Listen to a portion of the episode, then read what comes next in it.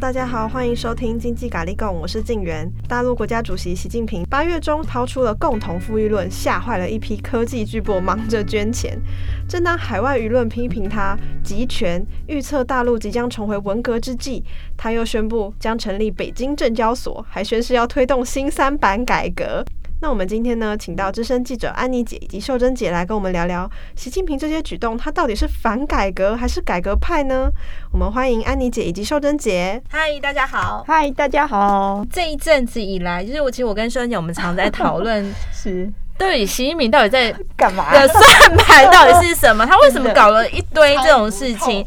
对对，就是我们大家可以梳理一下哦，就是从我们从去年十一月开始好了，就是说我们后来可能定调这个叫监大陆的监管风暴，就是我们一直都就是单一事件发生的时候，我们可能都哎，他为什么没事要去整肃那些艺人呢？为什么没事没事要叫那个补教业者不准去融资呢？到底为什么要做这些事情？然后为什么那个？个呃，就是蚂蚁金服，他去美国上市，你要叫停这件事情。那为什么那个滴滴出行，他去上上市之后，你又去整他？就是从去年十一月到现在，就是大陆一直在发生很多那种单一事件，那可能我们都看不懂那个脉络到底是什么，为什么他要做这件事情？所以这段时间，就是我常常就是跟秀恩姐，我们就会讨论说，到底习近平的盘算是什么？我因为我们就会觉得说，这些事件应该都不是独立事件，他应该是一个习近平大棋盘下的一件事情。那去年呢，大概十一月的时候，他先干了什么好事呢？就是蚂蚁金服去美国上市。有没有？我们那时候都说，哎，这是地表最大的这个 IPO 案，突然被叫停。然后大概十二月到现在哦，这个阿里巴巴呢，就是腾讯，还有包括腾讯、京东、滴滴这些，我们讲说大陆的电商巨波，它不停的被大陆罚款。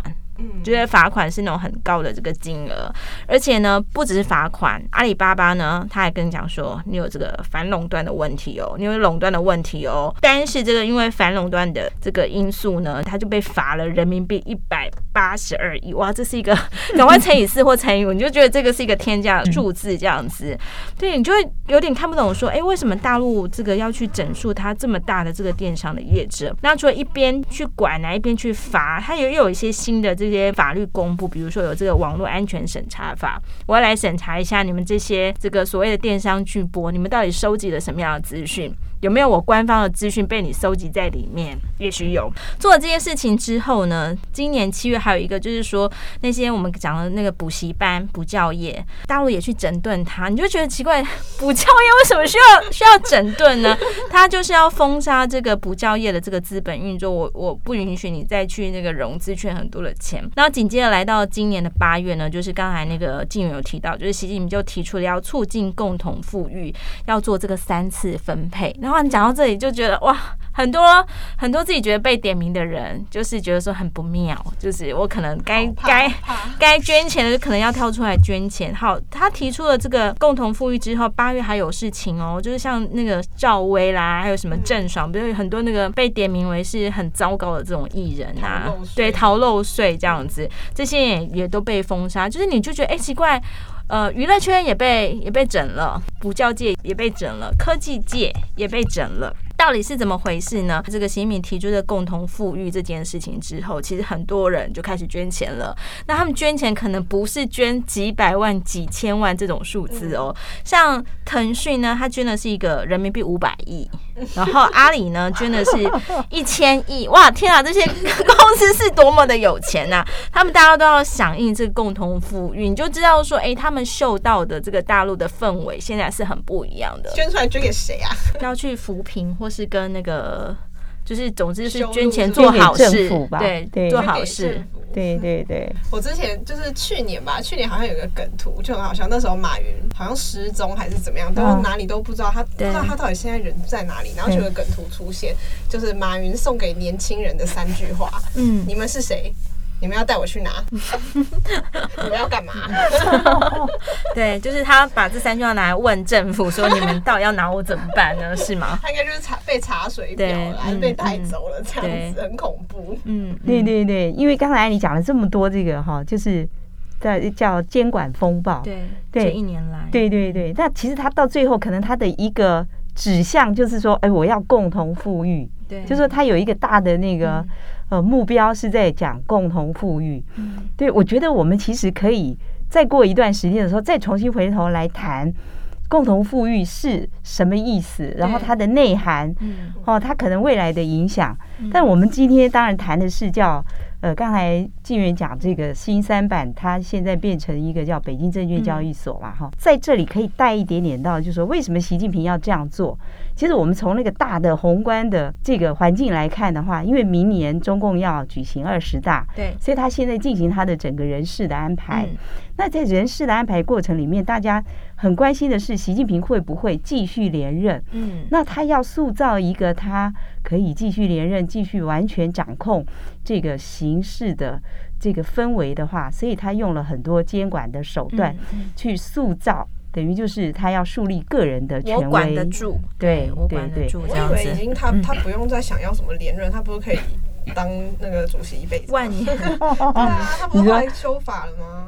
对，是的，是的，对，这为什么要怕呢？他在担心什么？因为其实大陆还是有跟他不同派的，我们不是很常会讲什么上海帮啊、江派啊，什么什么什么。就其实大陆的内部其实不是我们看的，就是一团和气、一块铁板这个样子。那所以其实习近平他就是在二十大之前，他还是要尝试的，就是去树立一个他是这个。权威的最终拥有者这样一个角色，从这里可以看到，就是说大陆的形势可能不像我们。现在看到表面上的情况，就是说到底它里面是不是暗潮汹涌啊？是不是还有很多的这个权力斗争啊？对，这个我们可能要等到又有人逃出来写了书之后，我们才会知道。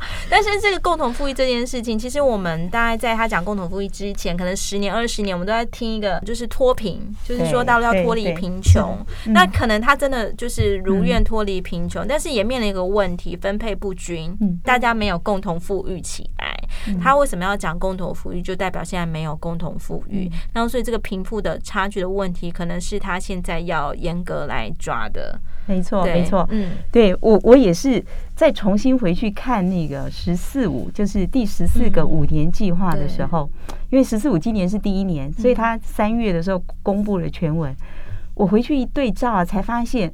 他在这个全文里面就有提到共同富裕，嗯嗯嗯、所以他并不是习近平突然讲了一句共同富裕。以前可能在文件里面当中只是没那么显眼，我们没有注意。没错，没错，对。所以我觉得现在来看共同富裕，它变成一个有迹可循，或者是它是有一个根本在那里的这个，这这是一个主张。也就是说，他到二零三五年的时候，他说在这个过程里面，我们要达到共同富裕的目标。嗯嗯。那到底新三板跟共同富裕有什么关系？对。还是是有关系的，对对对，对，这些就要请秀恩姐来讲，赶快先推一下，推给秀恩姐。推论这些举动到底是有有什么小？对对对，是我们去看啊，这个新三板，因为新三板在大陆的股市里面啊，它是一个跟上海、深圳是一个不一样的股市的板块。对，因为我们说。深沪股市啊，它叫主板，主板就是我们讲的 A 股，嗯、对，就是一般正常上市公司，你会在那里上市交易的一个呃交易所。嗯、那我们知道，就是为后来呢，就说深圳。呃，新成立的就叫创业板，对。然后上海有的叫科创板，对，科创板。那他们当然各有不同的目的。科创板是因为我希望有对一些科技公司，你要上市的话，你的条件可以跟一般公司上市不一样。那创业板的话，当然就是我我希望对于不是非科技类的公司，你要上市的话，我也提供你一些便利。但是在北京的这个。呃，新三板，新三板提供的就是你有条件，你进行股份制改造的这些公司，你都可以来上。不过呢，他在北京成立的这个叫全国的股份制转让，全国中小股份转让系统，多么的拗口啊！但是。从秀文姐大概刚才讲，就知道说，其实我们一般讲说，哎，那个什么股市是经济的橱窗，什么我们讲的可能是指这个上海的股市，然后或者我们讲深圳股市、台北股市。那但新三板它其实也不是一个新的东西。那刚才从修文姐的介绍，大家可以知道说，哎，它的这个呈现的目的跟它的游戏规则、它的玩法，好像就是跟沪深不太一样。那我们先来讲一下，到底新三板是什么东西？快速科普。对，快速科普一下，就是新三板它其实是二。二零一三年就诞生了，那它的确有一个很拗口的名字，叫做全国中小股份转让系统。我在修文姐的稿子上有提到说，有会计师形容它是一个就是新贵，对，就是台湾那个新贵的概概念。那新三板为什么叫新三板？那可能代表有老三板、有旧三板这种，是真的有老三板。那老三板跟新三板差在哪里？就是老三板它可能只允许就北京的一些地方的人，在你在这里落地注册的企业，你才能够来这里融资筹钱这样子。那新三板它其实是取消了这个规定，它其实在二零一三年成立的时候，它其实就有一个比较宏大的一个志向，它就说啊，我希望全大陆境内的所有企业都可以来我这边挂牌，那特别是中小企业。所以你大概就可以知道说，哈，那个新三板它跟对照沪深这两个股市是真的长得不太一样，它是特别针对一个中小企业，那它其实比较是法人，不是我们这种年轻的，不，不是不是年轻，我是说不是我们一般的这种买股票这种概念，一般投资人这种买股票概念，它可能比较像是那种就是法人之间去投资某个公司这样子一个概念。呃，就是呃，对，是融资啊，就是我买了它多少，就是比如说呃，晋元有在新三板这个这个上市，那你这个公司，那我我来投资你，我买下你多少二十趴的股份，这样子类似这样子，然后他就不会有一般的股民在里面，对，就没有，就那我拿了你二十趴的股份，我就是给你钱嘛，就是你就取得了我的融资，你就取得我这个法人的钱这样子，所以你就觉得它运作其实跟沪深那种我们觉得那种公开市场交易不一样的，对，就是比如说。在台湾买台积电，在那里买什么？就是那个茅台。对，那新三板它是比较是企业板块的这样子。那它二零一三年它其实成立的时候，它就是要解决中小企业融资难的问题。因为我们知道说，一般呢、啊，这个社会上所有资源总是向大企业靠拢嘛。像比如说，哎、欸，那个护国神山台积电吸了台湾的最多的这个 硕博士啊，或者说理工男全都去那里。就是其实你大家可以知道说，资源总是挖大边往那个大公司去。然后这个新三板当时候成立的目的。目的其实是在帮助中小企业去解决融资的问题。那它其实，在二零一七年的时候，它的这个去新三板挂牌的家数有突破一万家，一万多家的这个新三板的公司。可是啊，为什么那一年特别厉害？那是因为当时的大陆的 A 股公司，就是真正在沪。或深挂牌这个上市公司，他那时候就很喜欢去跟新三板公司联姻，觉得哎、欸，你这个题材不错，我就把你并购下来。所以那时候就很多人为了想成为这 A 股公司联姻的对象，他就跑去新三板挂牌了这样子。可是新三板一直有处在一个很致命的地方，就是说其实企业上市它就是为了要拿到钱，可是问题是新三板它就是有很多的限制，使得说这个交易，就它可能挂牌了之后筹不到钱。那我我挂牌，我辛苦挂牌之后筹不到钱，那我是在干嘛呢？那因为我们就就会讲说，哎、欸，其实新三板它就是处在一种，就是一开始我们都讲说它的理想很很丰满，但是现实就是很骨感这样子。那它开始呢，就说，哎、欸，全国的这个中小企业都来我这里挂牌啊，我让你就是你不用花那么多钱嘛，就是上市的成本可以低一点，然后上市的速度快一点，而且还有一个好有诱因的，它就是说，呃，因为我们知道很多那个公司它要上市，就是可能很多本来是。自己呃家族企业啊，或者什么，或者说你跟我的创业，为了我们要上市，我们要把我们自己的原始股东的股权给稀释，把那些稀释之后，让别人就是可以买我们的公司的股票。那这个新三板它有一个很巧妙的设计，它是说，哎，不用啊，你就是不用稀释啊，你就是等上市之后你自己再来决定要不要。所以它其实起初有一些还蛮有诱因的，但是归结到底，成交量做不起来。就没办法，就是很多人就觉得说，哎、欸，那我这样上市，我没有拿到筹钱的目的，那我干脆我就退市了。所以，这新三板它从二零一三年就是它诞生以来，就是处在这种好听一点就是讲不孕不火，你就就就听得出来它就是不活络的意思。那现在会有什么区别吗？既然它要推动的话，大概在新三板在二零一九、二零二零前两年，它有做过一次改革，就是觉得说，哎、欸，这个开板之后交易量不活络也是蛮。伤脑筋的一件事情，所以大陆他就去做改革，他让他分层式的管理，就是他有什么精选层啊、创新层啊、基础层，他就把这个板块就是切成三个不同的层。那里面最高级的那个叫精选层，那精选层的话，就它就有六十六家的这个公司。那六十六家公司，这个就是那个习近平就是日前宣布要成立这个北京证交所，它其实就是把这精选成的六十六家公司这个交易的模式，就是整套平移，就是就地升级为这个北京证交所。嗯，那这到底又跟共同富裕什么关系呢？就是说，共同富裕里面讲。我就是要扶植中小企业，还有很多的小微企业是我要帮助的对象。嗯、那它等于是把这个精选层，就是变成一个全国性的证交所。那全国性的证交所，过去就是那老大哥当然就是沪深，三十年前的沪深这样子。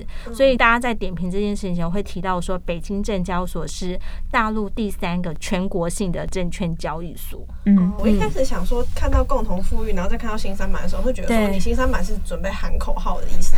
嗯但是看到他们这样子清扫那些人，感觉又不是哎、欸。对，他就是真的要来做一个就是有益中小企业融资的一件事情。对，其实讲到这个话，是因为之前真的是太不活络了，它限制了你交易的方式嘛，因为它要靠撮合，它不是在公开市场上说，哎，我价格对了我就买了，或者我就我就得到了这个钱。就是那个市场机制就是没那么对，没那么便利这样。没错，而且你要去买的投资人他也限制你的条件，对，比如说你要有多少的银行的存款，你要有过去有多少的这个交易的经验，所以这个都大大限缩了过去的新三板。嗯嗯，那现在他把比如说六十六家放到这个北京证券交易所来，我等于就直接给了你一个可以公开去拿到资金的一个管道。对对，所以才说这些中小企业呢，它就可以更活络的、更有机会的去获取融资的机会。哇，那这六十六家真的是是中乐透的感觉 对呀、啊，你你去看这个嗯呃讯息啊，就会发现。他这个一宣布有北京证券交易所，你就会发现，哎，有好几家公司就说，哎，我马上要赶快来转轨了，我马上要去上了，这样。对，其实这个新三板啊，里面当中其实有还蛮多家是台商企业，但是台商企业都不在，不是六十六，不是在那精选层，它可能是在比较基础层的。对对。对。那我们刚刚有提到说，二零一九、二零二零的时候，大陆做过改革，它其实就是让那个精选，呃，就是精选成那个那那些六十六家企业，它未来可以去。转板。就是说，它可以转到科创板去上市，或转到深圳的那个创业板上市。它其实就是有一个呃，台湾这个好像是叫做什么上柜转上市，就是说你未来要到其他地方上市是可以的哦。然后我我会给你一个比较方便的这个管道，就是啊，你既然是一个跳板，对对对，它既然你是这个精选成了六十六家，代表你应该是还蛮厉害，所以你要转来我深圳这边上市是可以的。但我就是给你一些比较宽松的这种上市的这个，就是别人可能要管一假设要管一百项。你哎，你不用，你可能管个三十项这样，诸如此类的，就是让你有一个转板的机制。然后这一次那个习近平宣布要成立这北京证交所之后，其实大家就在看说，哎，他。这个到底是什么意思？除了就是表面上看起来是在扶植这个中小企业，那可能也要做一些共同富裕的事情。那还有没有其他的用意？那其实还有一个比较深刻的用意是说，我们看一开始不是提到说，这个习近平上台之后，就是在过去这一年当中，他做了很多这高度监管监理的事情嘛。那其实这会让很多人很多，比如说被整的，你看你说马云是什么样的心情的？在 我是谁？我要去哪？对你说，你说这些科技巨擘就是好不容易长成这个全球著名的独角兽，哎，他们碰到这种高度的监管，哎，他们是什么心情啊？他就会觉得说，可能中国大陆没有要再继续做市场化了，可能也没有要再做改革了，所以我还是可能要去避风头或干嘛这样之类的。就是说，市场去解读这个呃习近平的这个监管的行为，会觉得说这个改革似乎是没有要再继续的意思。然后甚至就是在这个大陆以外，很多人其实最近会用文。格是不是要习近平要重回我？这样有点太可怕。对，就是这个，就是在大陆现在里面的氛围，就是觉得说，到底现在是要做什么呢？我我要去哪里呢？整个中国要往哪边去呢？因为你知道市场它是其实是很灵敏的，但他觉得说这个风向苗头不对的时候，他可能就会有不同的决策。像比如说很多企业捐钱买买平安或什么之类的这样子，其实市场有读到一个比较特别的点，是觉得说，哎，他其实是有说要继续改革哦，他要改革这个新三板。要改革这大陆的资本市场，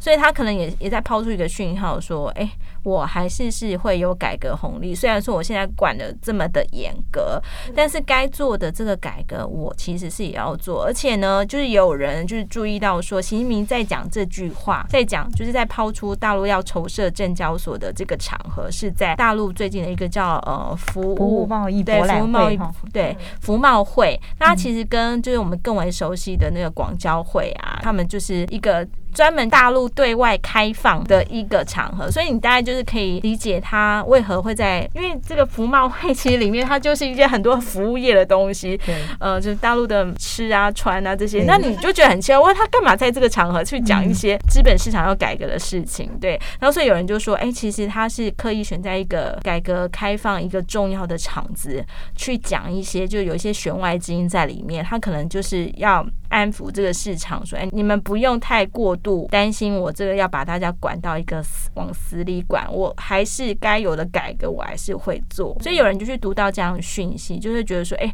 那个习近平现在说要筹设这个北京证交所，其实也有一些些的这个在安抚这个市场不安气氛的这个味道在里面。”很多外电会说，这个北京证交看起来就是一个很像中国的这个纳斯达克。在这里要讲的是哦，我对我觉得他那个呃这。一段时间以来，他的那个监管行动啊，他针对的是大的企业。对对。那那当然就是说，他如果我们去对准那个共同富裕的目标的话，他就是要把对他把大企业，你们过去赚了那么多的红利，我把你拿一点过来，我要重新分配嘛。嗯。那再来呢，就是我要去对准共同富裕的目标的话，我就来看看这些中小型的公司，他们过去长期缺乏照顾，那他要资源没有资源，那我现在来提供你资源，让你可以发展起来。所以他把这两个一对起来之后，我等于在整块的这个共同富裕的目标里面，我就一块一块的就一个，我从大的里面拿一些出来；第二个，我从小的里面让你们长大一些。对，一边少，对对罗宾汉，不是罗宾汉吗？对，有有点这样的意思啊。对，所以你说要安抚市场，的确就是说他对那些中小型，因为大家知道嘛，其实市场里面最众多的还是中小型的公司。对对。哦，其实大家都是处于一个比较没有。没有钱，我没有资源这样的状态，所以他今天这样做的话，当然是可以安抚大部分的人呐、啊。嗯嗯，之前很多你看这些科技巨擘，大家都要去这个美国上市，但是你知道，就是现在毕竟还是处在。格局上是一个美中争霸的格局。那你说那个习近平能够宽容这一大堆的人都跑去给我那个华尔街连接了吗？对，从大陆执政者的思维当中，其实他们对于这个就是，哎，你们这些科技巨波，你们不只是去美国上市，你们可能还带走了一些。我的资讯在里，我的数据在里面。对，像比如说一些之前被打压的这些美团，对滴滴呀，好像似乎就是有专家讲说，哎，这个打的的数据当中，可能也包括说，哎，看你这个数据，我看得出，就是说，你知道我的政府某个政府部门在什么时间很多人加班，然后什么时候上下班，这个这在大陆是很敏感的资讯，那居然这么便宜的就让一家轿车公司给掌握了，那这当然是大陆政权所不能宽容的。没错，没错。讲到这个啊，就是讲到刚才我们讲到就是数据网络的监管嘛，哈。那为什么会到今天这个地步呢？其实跟美中有很大关系的哦。对，美中的这个抗争或者是较劲呢，它发展到现在，你会发现连数据都是他们很关切的一块。那这些科技公司，他们掌握了很多重要的数据。对。那我们说，就是这些中概股，它跑到美国去上市的时候，美国现在会要求，就是你跟你们的政府有什么关系啊？你要揭露，你要揭露出来。对，这是一个啊。可是呢，你在美国是这样的立场啊，就觉得。现在到美国去挂牌的这些公司，可能跟政府关系密切。那这里面有没有安全的问题？所以你看，美国这一块呢，他就要求，第一个，你来上市的话，我要审查越来越严格；第二个，我限制美国的投资人不要去投你这些中概股，我的钱不要流到你。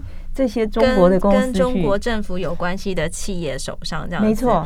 但是这些企业真的又好惨了。我觉得有时候看他们，就你们好两面不是人。没错，因为美国政府这样看你要高度监管，但是中国政府看你，哎，你带了我的数据走。因为大陆大大陆在九月一号就上路一个法叫《数据安全法》，它其实禁止就是数据转移境外。这个数据安全法，我觉得还蛮，我不晓得它实务上到底要怎么做。它就是要去审。审查，对，审查每一家公司，你有没有把数据转移到境外的事实？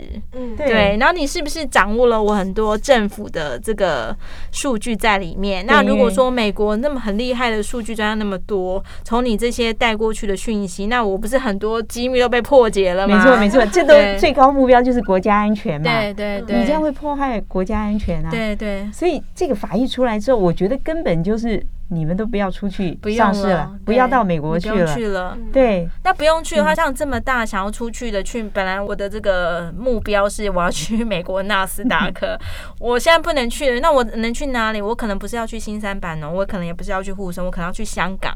嗯，就是比较一个国际接轨，就是可能都是很大的资本市场。嗯、那到底什么人会才会去新三板的？就是我们刚才一直在讲这些比较中小企业，或甚至是小微企业这样子。嗯，嗯这里要讲是说，为什么我们觉得可能呃新三板现在变成了北京证券交易所，它不太像纳斯达克。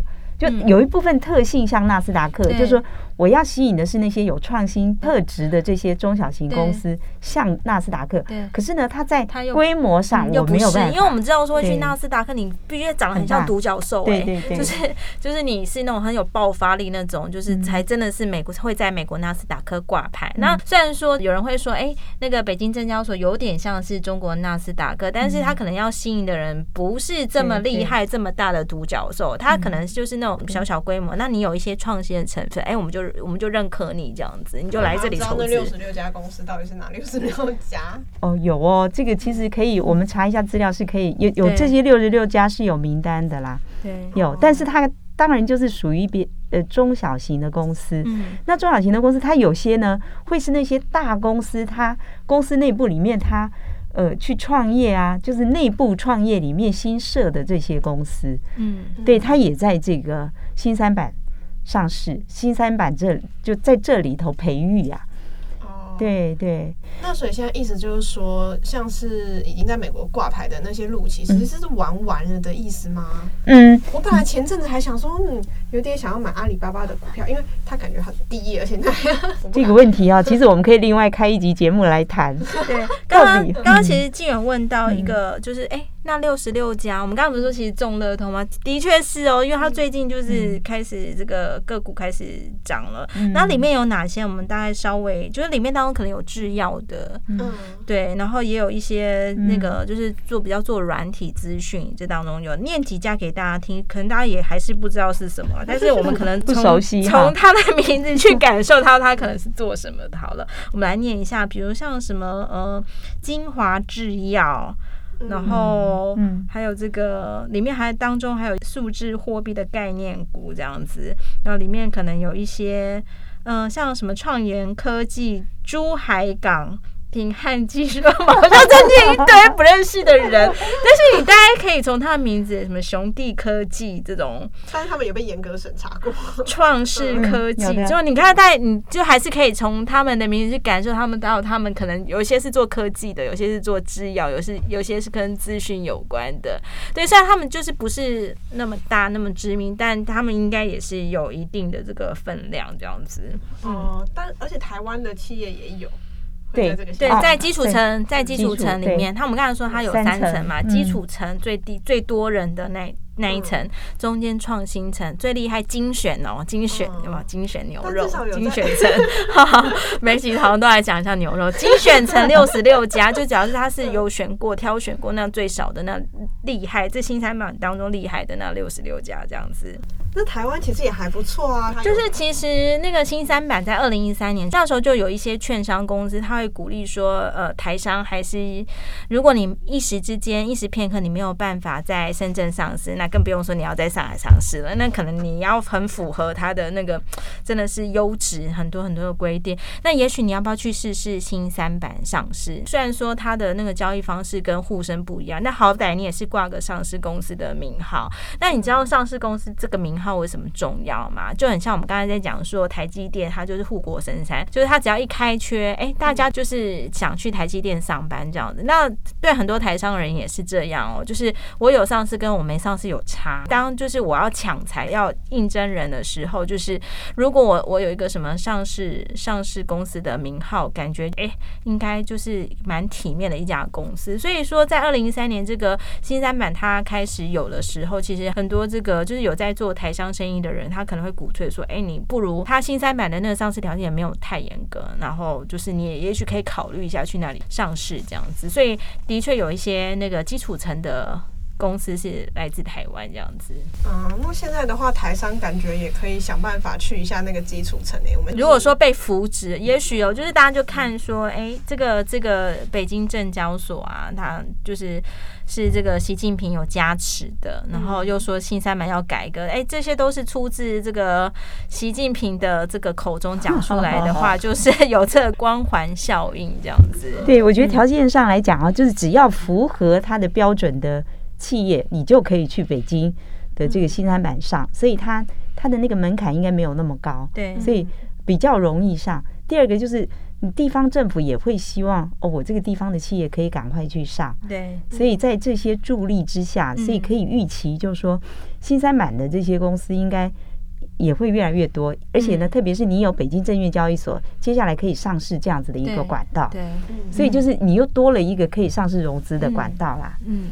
对对对，台商来讲也是对。嗯，其实我觉得资本市场之间总是是在竞争的，就是说，呃，很多人都说，就是比如说你过去很多年，就是在景气好，在没有这个疫情之前啊，其实，呃，台湾的证交所也会去海外去挑选一些人，对，拜托去东南亚，哎，你来我这里上市啊，我这里很好啊，可以筹资，多么棒啊，什么大家认识你，什么什么之类的，就是资本市场是处在一种竞争的状态，就是每个资本市场他会想说，哎，我最好这里就像百货公司，有世界上各类很很厉害的公司都来我这边上架，然后有很多投资人来给我买股票，就是他每个人都是做这种梦想这样子，对企业来讲，就是他就是在做一种选择。哪哪里的制度对我是最好，就去选择。那通常就是你选择在哪里上市，你的根基本上就是在哪里了。那你缴也，你可能也缴很多税给他台上，他选择哎，